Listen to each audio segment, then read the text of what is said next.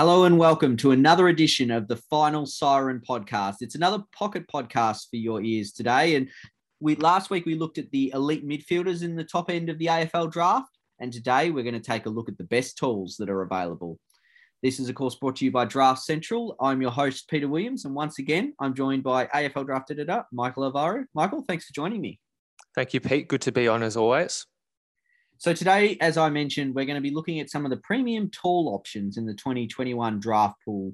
Uh, so what we're going to start with is look at the elites, so the top 10 candidates, the key position players who might be pushing into that top 10 area. And then we're going to sort of go through and have a look at some of the combine invites from the states and potentially where they might fit. Obviously, uh, Western Australia, for example, have a large group that will go through and, and whatnot, and some of the other depth later on and mature ages. So we've got plenty to get through. So we'll just get stuck straight into it. So uh, we did discuss last week that it's been deemed a midfielders draft, but there's still a good amount of key position options available, Michael. So we're going to start with the elites, the top 10 uh, candidates, I should say, uh, and just sort of run through each of them, starting with uh, Western Bulldogs father son prospect Sam Darcy, who's probably the most well known of uh, the quartet, if you like.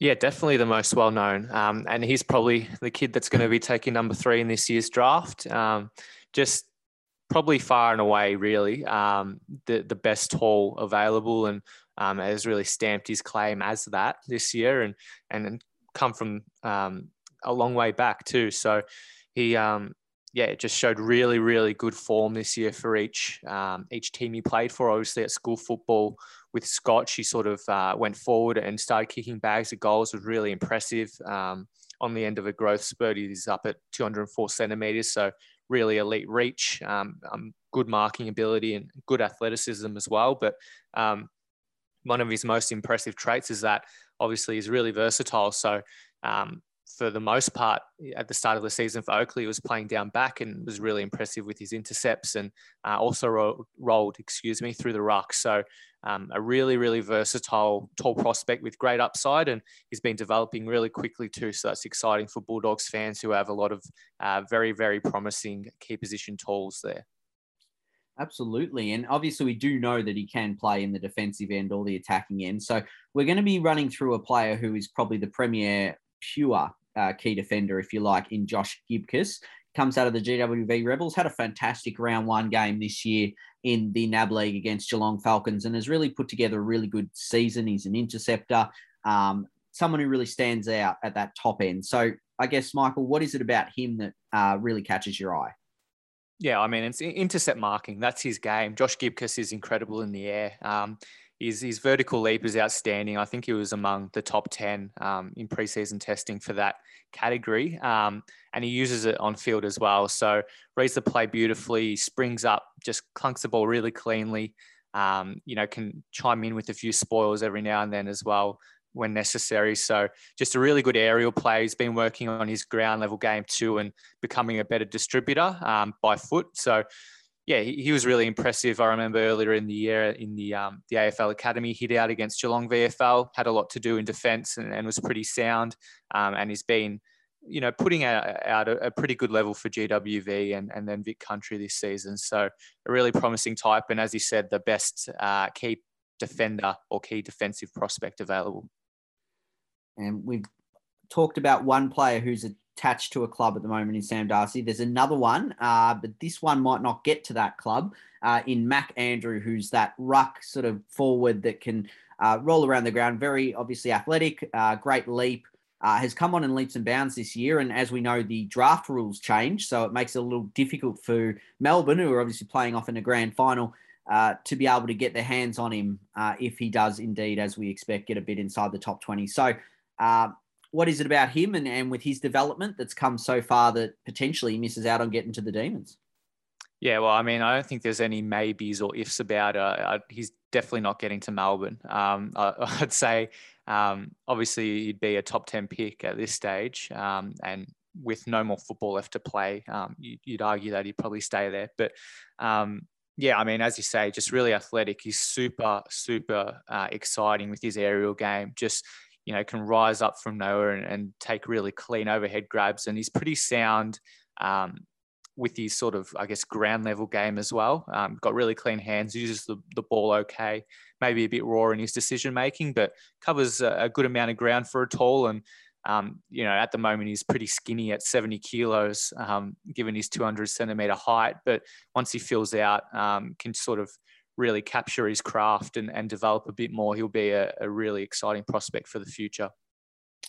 And we're going to head right over west now for the other tall, uh, the only one we're sort of looking at at the moment that's inside that top 10 category that is not in Victoria, which is Jye Amiss, who's just really come on. We're talking about Mac Andrew coming on this year. Um, Jye Amiss is someone who really has literally been kicking goals all year, um, both physically and metaphorically, and, and now he's sort of in that conversation. So, what is it that he's done so well um, and has really got him talking around that mark? Yeah, I mean, kicking goals, you, you said it there. He, he's kicked over 50 um, across his WAFL Colts campaign this year and at a really, really good click um, and accuracy rate. So he, you know, he, hardly misses. I think he kicked it at, in the end, um, despite being goalless in his last two Colts games, um, around 51 12 or something like that.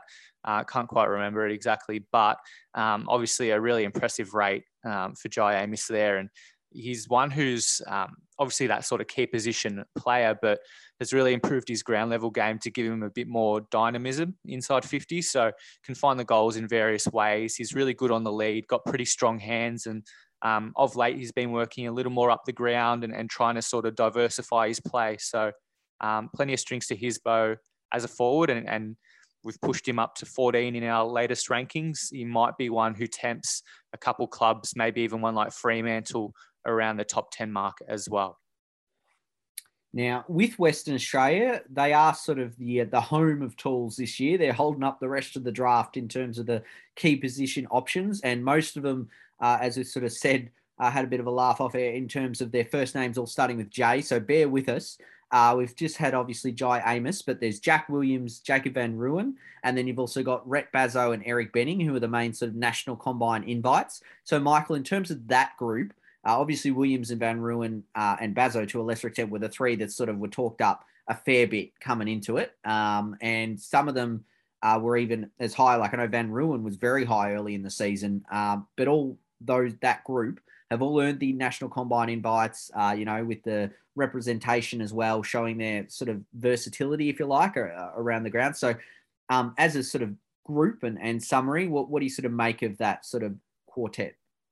Yeah, I mean they're they're pretty high level, and they made the West Australian squad better. Um, you know, their influence was was a key reason why they um, really dominated South Australia in the end. We saw obviously in that earlier under 19s representative game, and we'll soon see um, come grand final day. But um, yeah, Jack Williams and Jacob Van Rooyen probably the, the two key forwards of the group. But Van Rooyen showed um, of late that he can also swing down back. Same with Rhett Bazzo, who um, is that intercept marker down back, but can also play forward. So they're interesting types. Bazzo had an outstanding game um, in WA colours, probably hasn't put it together as consistently, but Van Rooyen has all the power and, and sort of physicality that you like as a key forward. And then Jack Williams has that reach um, and overhead marking ability that you like to see as well. He finds the goals um, regularly too. So there are, they obviously have some great quality. And Eric Benning, the other one there um, of the national combine lot, a Fremantle NGA prospect, one who's pretty raw but has really great athleticism, can roll through the ruck and, and up forward as well. So a really exciting group there from WA. And I guess we should also mention the likes of uh, Josh Cripps, obviously the brother of Patrick. Um, he, has been exceptional. Um, obviously coming back off an ACL last year. Um, Jake South rucked for WA and Luke Polson missed out um, I guess, on the, the final squad against South Australia. But he's another promising type who's made his league debut this season. Absolutely. So that's a big WA group, probably the, the biggest group of the lot, without a doubt, in terms of uh, if you're looking for a key position option to go look over there. Uh, we're going to quickly look at the best ruck available because there aren't a lot. We've we did touch on Mac Andrew who can ruck but also play forward. The best pure ruck is Toby Conway out of the Geelong Falcons. Uh, what is it about Toby Conway that makes him stand out, and perhaps why clubs might be looking to him in this year's draft? Yeah, well, he's one who looks best as that pure ruck. That's why he's different to a lot of these other prospects. So, you know, you look at Sam Darcy, Mac Andrew, Jack Williams, they can all roll through the ruck, but um, that's Toby Conway's forte. Um, he doesn't look arguably as comfortable when he is forward, um, but when he's rucking, that that's when he's at his best. His his ruck craft is very good. Um, covers the ground really well for a big man at I think 204 centimeters.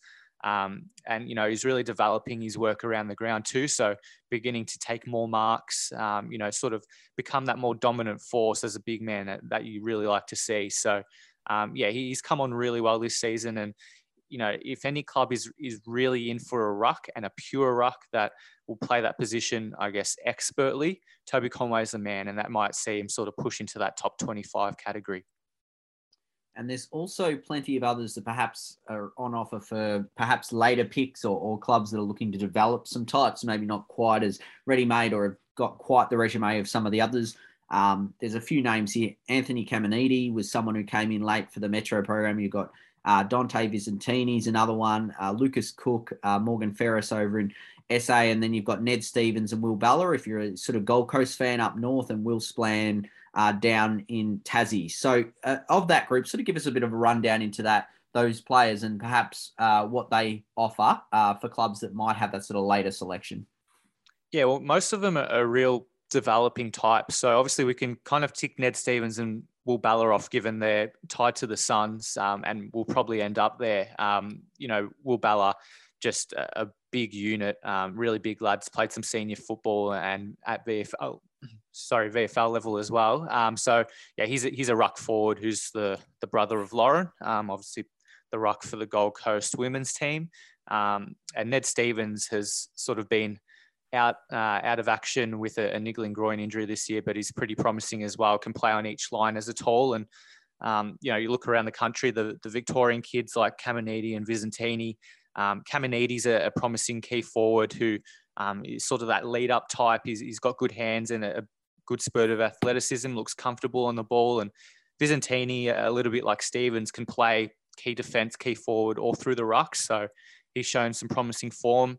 Um, you look over in SA, Lucas Cook, um, really good overhead marker. Um, likes, I guess he's found a home up forward this year for Woodville West Torrens, and Morgan Ferris is a little bit in between. He's, um, I guess, 190 centimeters, but a good size works up the ground as that sort of high half forward. Um, is a really strong marking target. Um, and the last one I think you mentioned there was Will Splann, the Tasmanian, who was a bit of a surprise combine invitee, but a deserving one. He can play up either end of the ground. Um, we know he can kick goals, but um, yeah, definitely has that versatility and has played a bit of TSL footy uh, down south.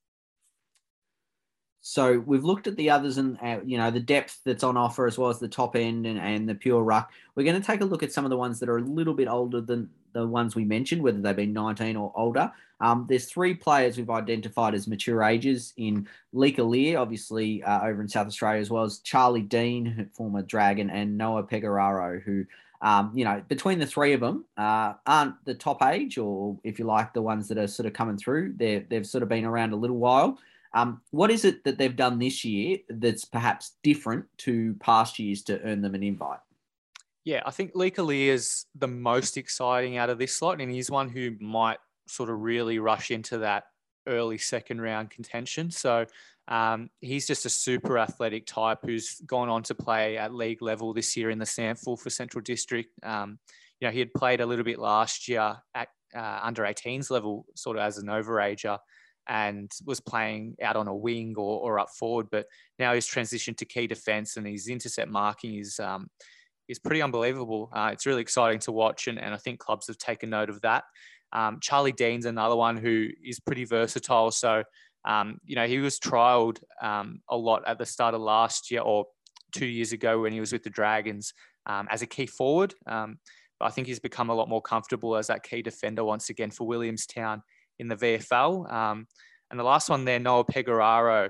It's probably one I haven't seen as much as the others. Um, well, definitely not as much, but he's been pretty impressive. Was a state representative, um, and I believe a key defender as well. So, um, yeah, all three pretty likely types, and, and, ones that might be able to slot straight into a team um, if they are given a chance.